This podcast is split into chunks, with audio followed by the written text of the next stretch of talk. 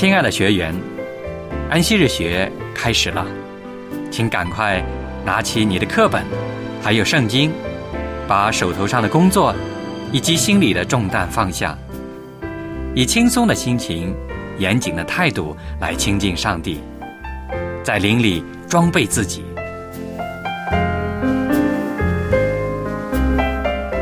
快来参加安息日学吧！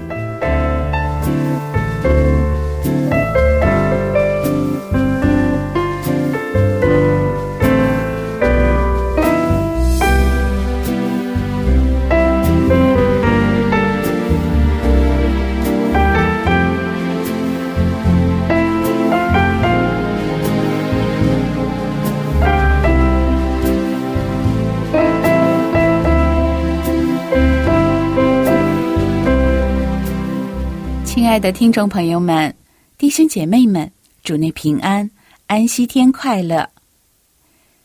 欢迎您来收听我们的节目。感谢上帝保守我们平安度过六天的时光，在第七日赐给我们美好的安息日，让我们能够放下一切的重担，相聚在他的爱中。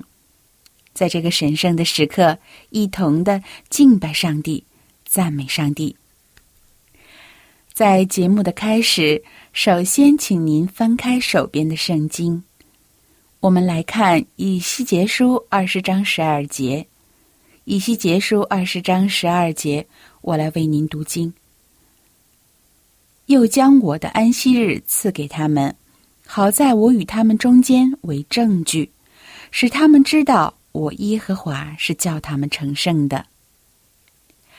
正如安息日曾经做了以色列民出埃及进入地上迦南的记号一样，现在安息日也是用以辨别从这个世界出来预备进入到天上的安息的上帝子民的一个证据。遵守安息日是上帝所命定的制度，要保存关于他的知识，并分别出他忠实的子民和违背他律法的人。所以安息日是属于基督的，万物既是基督造的，安息日也必是他所设立的。安息日是由他分别出来作为创造之功的纪念。安息日指出他是创造主，也是使人成圣的主，又宣称这位创造天地万物并托住万有的主宰是教会的元首，我们靠着他的力量得以与上帝和好。因为论到以色列，他说，又将我的安息日赐给他们，好在我与他们中间为证据，使他们知道我耶和华是叫他们成为圣的。这样看来，安息日乃是基督使我们成圣能力的一个标记，也是赐给一切借着基督而成为属灵的真以色列民的人。对于凡接受安息日为基督创造和救赎的大能标记的人，安息日一定是一个喜乐的日子。他们既在安息日当中看见基督，就必在基督里面得着快乐了。安息日向他们指出上帝创造的种种功绩，作为他救赎人类大能的凭据。安息日一面使人回想起那已经丧失的伊甸园的平安，同时也带来那因救主而得恢复的安息。自然界的每一样事物都在重述救主的邀请。凡劳苦担重担的人，可以到我这里来，我就使你们得安息。在圣经的诗篇一百四十八篇，有这样的赞美：日头、月亮，你们要赞美他；放光的星宿，你们都要赞美他。所有在地上的大鱼和一切深洋，火与冰雹，雪和雾气，成就他命的狂风，都当赞美耶和华。自然界这一切经上帝所造的物，无不向至高者奉献赞美，表示敬意。试问，当每一颗各依轨迹运行的星星，每一阵掠过大地的清风，每一片阴蔽苍天的浮云，每一阵及时雨和每一线阳光，这一切都在向掌管诸天万有的上帝发出赞美的时候，在上帝所创造的众生之间，有谁还能缄默无声呢？下面就让我们来同声赞美颂扬伟大的上帝。有请爱德弟兄带领我们。弟兄姐妹们，安息日快乐！我是爱德，很高兴再一次欢迎大家到安息日学来。首先呢，我们还是要唱一些赞美的诗歌，让歌声把我们内心的喜乐表达出来。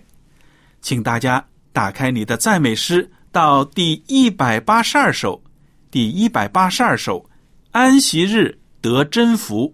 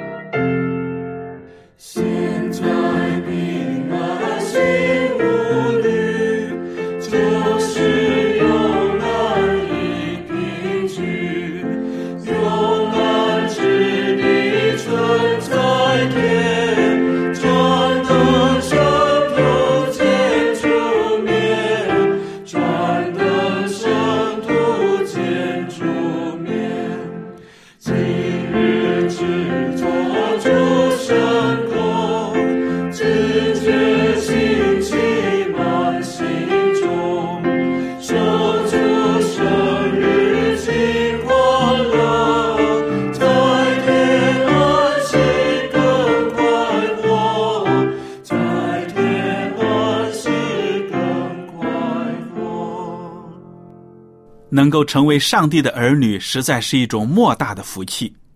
我们生活当中的一切的赐福都来自于我们的上帝，我们的主耶稣。接下来请大家唱第二十七首《万福根源》。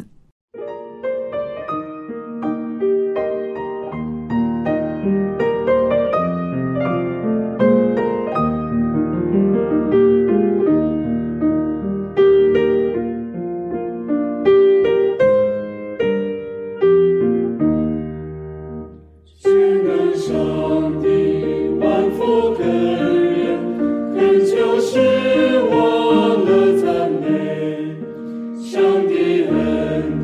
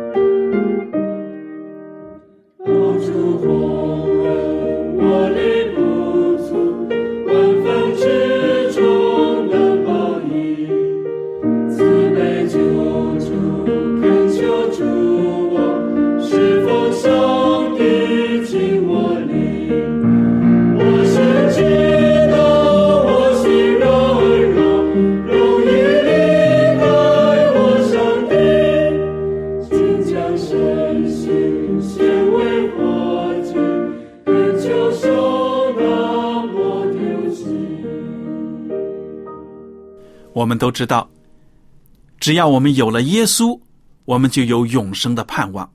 所以弟兄姐妹们，在生活里面，我们要紧紧地抓住我们的主耶稣的手，我们千万不要自暴自弃，放弃了这份福分。第四百二十六首，赞美诗第四百二十六首，求莫弃我。让我们一起来唱。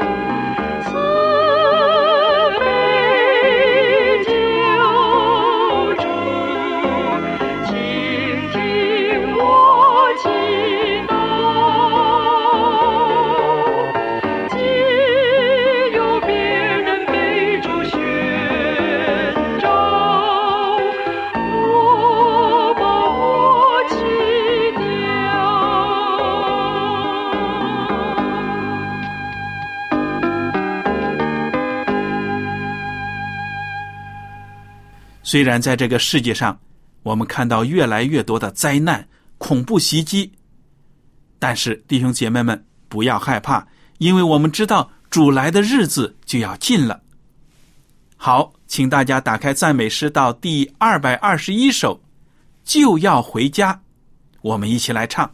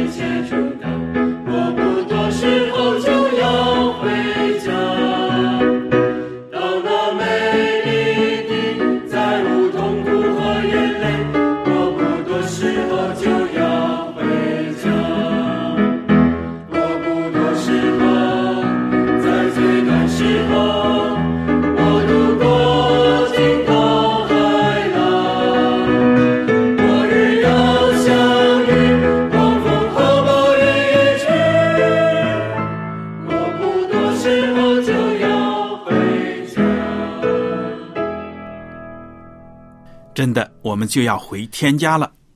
接下来我们就低头祷告，开始我们的学习。亲爱的天父上帝，我们感谢您在过去一周的引领，在这安息日学来到的时候，恳求主您再次的与我们同在，开启我们的心，给我们智慧，让我们能够从今天的学习当中明白真理，增加我们的信心。这样祷告是奉主耶稣基督的名求，阿们。好，感谢爱的弟兄的带领和祷告。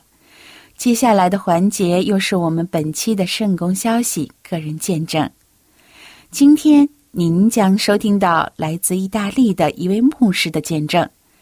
这位牧师他今年已经七十岁了，名字叫做文森佐·马兹。这是他个人的经历，题目是从村子到皇宫。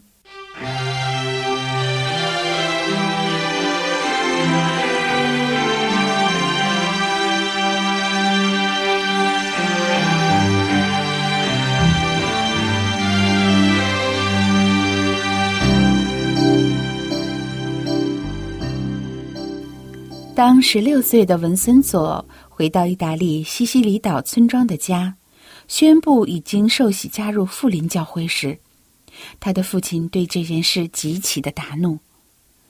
当这位青年宣布要成为一名牧师时，父亲更加的愤怒。文森佐的父亲是一名二战的老兵，他以严格的管教方式养育五个孩子。父亲说，如果你要这么做，就不要再回到这个家。那个时候没有人知道，有一天文森佐将会带领意大利的富林教会，并且与意大利的总统一起研究圣经。父亲的威胁并没有阻止这位青年对信仰的坚定。在受洗期间，他长期在另一个城市拜访一位刚成为富林信徒的哥哥。在与家人宣布当牧师的消息后，文森佐便前往位于佛罗伦萨的维拉奥罗拉富林神学院。抵达后，他意识到自己没有工作，更没有钱注册读书。文森佐失望地走在神学院里的一个小花园，他不想再回到西西里岛，因为父亲会阻止他追求信仰，并要他在家里生活。于是他绝望地向上帝祷告。突然间，他听到耳朵里传来一个声音，看看你的衬衫口袋，那个声音说。文森佐伸进口袋，找到了一张附有德国地址的纸条。这家人是他在抵达佛罗伦萨时偶然遇到的家庭，他们邀请他到德国的卡尔斯鲁厄拜访。他记得在德国达姆施塔特市的富林教会有一所神学院。文森佐计算他的钱币，刚好够他买一张单程的火车票到该市以南约六十英里的卡尔斯鲁厄。到当地后，文森佐在那家人的家里住了一晚。他告诉他们，他想要在那所神学院读书。于是这家人便帮他买了一张去达姆施塔特的火车票。抵达后，这位青年身上没有半毛钱，对德语也一无所知，他更不知道要如何去到那所神学院。就这样，他走了几个小时的路寻找那间学院。来到森林后，文森佐仍然继续走着，但很快的他就迷路了。太阳下山，这位青年又冷又害怕，他不确定要怎么做才好，于是他哭着向上帝祈求帮助。嘿，年轻人！突然有一个声音让文森佐吓了一跳，你在找什么？文森佐没有听到有任何人来此地的声音。当他抬头的时候，他惊讶地看到一位身形娇小、白发苍苍的老人。令他更惊讶的是，他完全能够理解这位老人用德语所说的一切话。我正在寻找一所富林学院，文森佐用意大利语回答道。我会告诉你怎么去的。老人还是用德语对他说。在老人给了详细的方位后，文森佐便离开了。走了几步后，他转过身来要向那位陌生的善良人表示感谢时，那位老人已经消失了。到达了神学院，文森佐向老师们说明了他的处境，于是他们让他注册，并且提供一份工作给他。最后，文森佐成了德国和意大利教会的终身牧师。他自一九九五年起，直至两千年退休，一直在意大利的安息日会担任领袖一职。他经常和父亲保持联系。经过很长的时间，文森佐的父亲向他请求原谅。我一直是一位强势的父亲。父亲在某一个夏天，当文森佐与妻子和两个儿子到西西里岛拜访他父亲时，他自己说道：我意识到了这一点，而我对孩子们所做的事也感到糟透了。作为意大利的富林教会领袖，文森佐曾向总统奥斯卡写了一封感谢信函，谢谢总统发表对新教徒的支持言论。一九九七年，在信寄出去的几天后，总统打电话邀请文森佐拜访总统府。在第一次的访问后，他们成了好朋友。总统多次邀请文森佐到总统府拜访，并总是对他说：牧师，请和我一起读圣经，请跟我一起祷告。一九九八年，当总统接受文森佐的邀请，参加在福尔的富林退休中心开幕式时，他们的友谊成了关注的焦点。这位总统低调的参与成了国家的新闻。意大利各地从未听说过提倡第七日安息的富林教会。现在文森佐已经七十岁了，虽然患有帕金森症，不过他依然以牧师的工作为重心，并且会在脸书上发表短篇的讲道。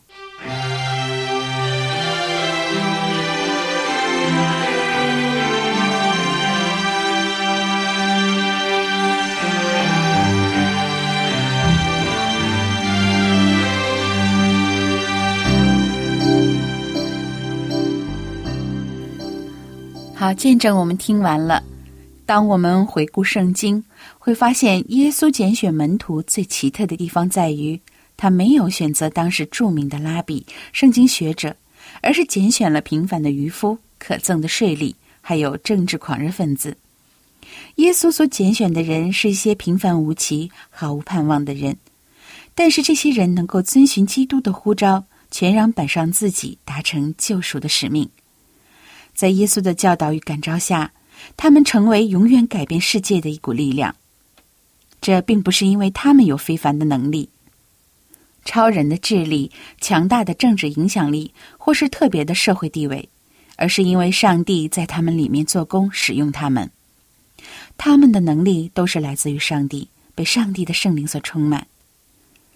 也许你此时正觉得自己很微小，甚至很自卑，那么请你回想今天见证中的人物，以及这十二使徒的人生。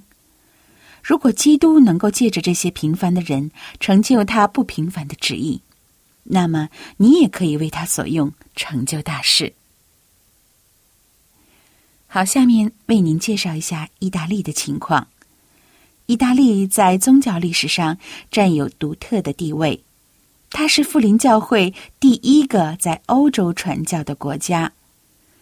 波兰前天主教神父杰克斯基在一八五七年受洗，他在一八六四年在另一位富林信徒的赞助下抵达了意大利北部的瓦尔斯登山谷的托雷佩斯利，他在那里传播了富林教义。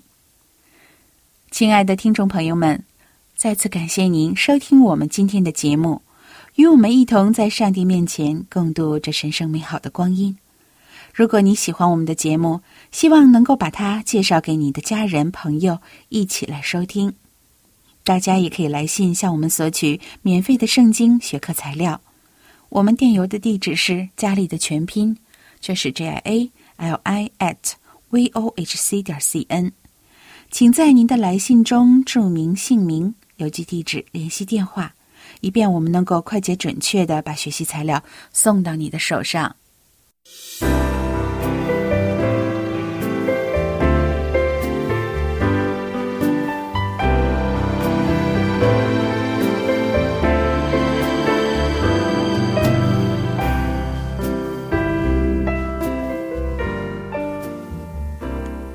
收音机前的听众朋友们，您现在可以将收音机调到合适的频率，一会儿我们将一起开始今天安息日的学科学习，欢迎您一同来参与，我们一会儿再见。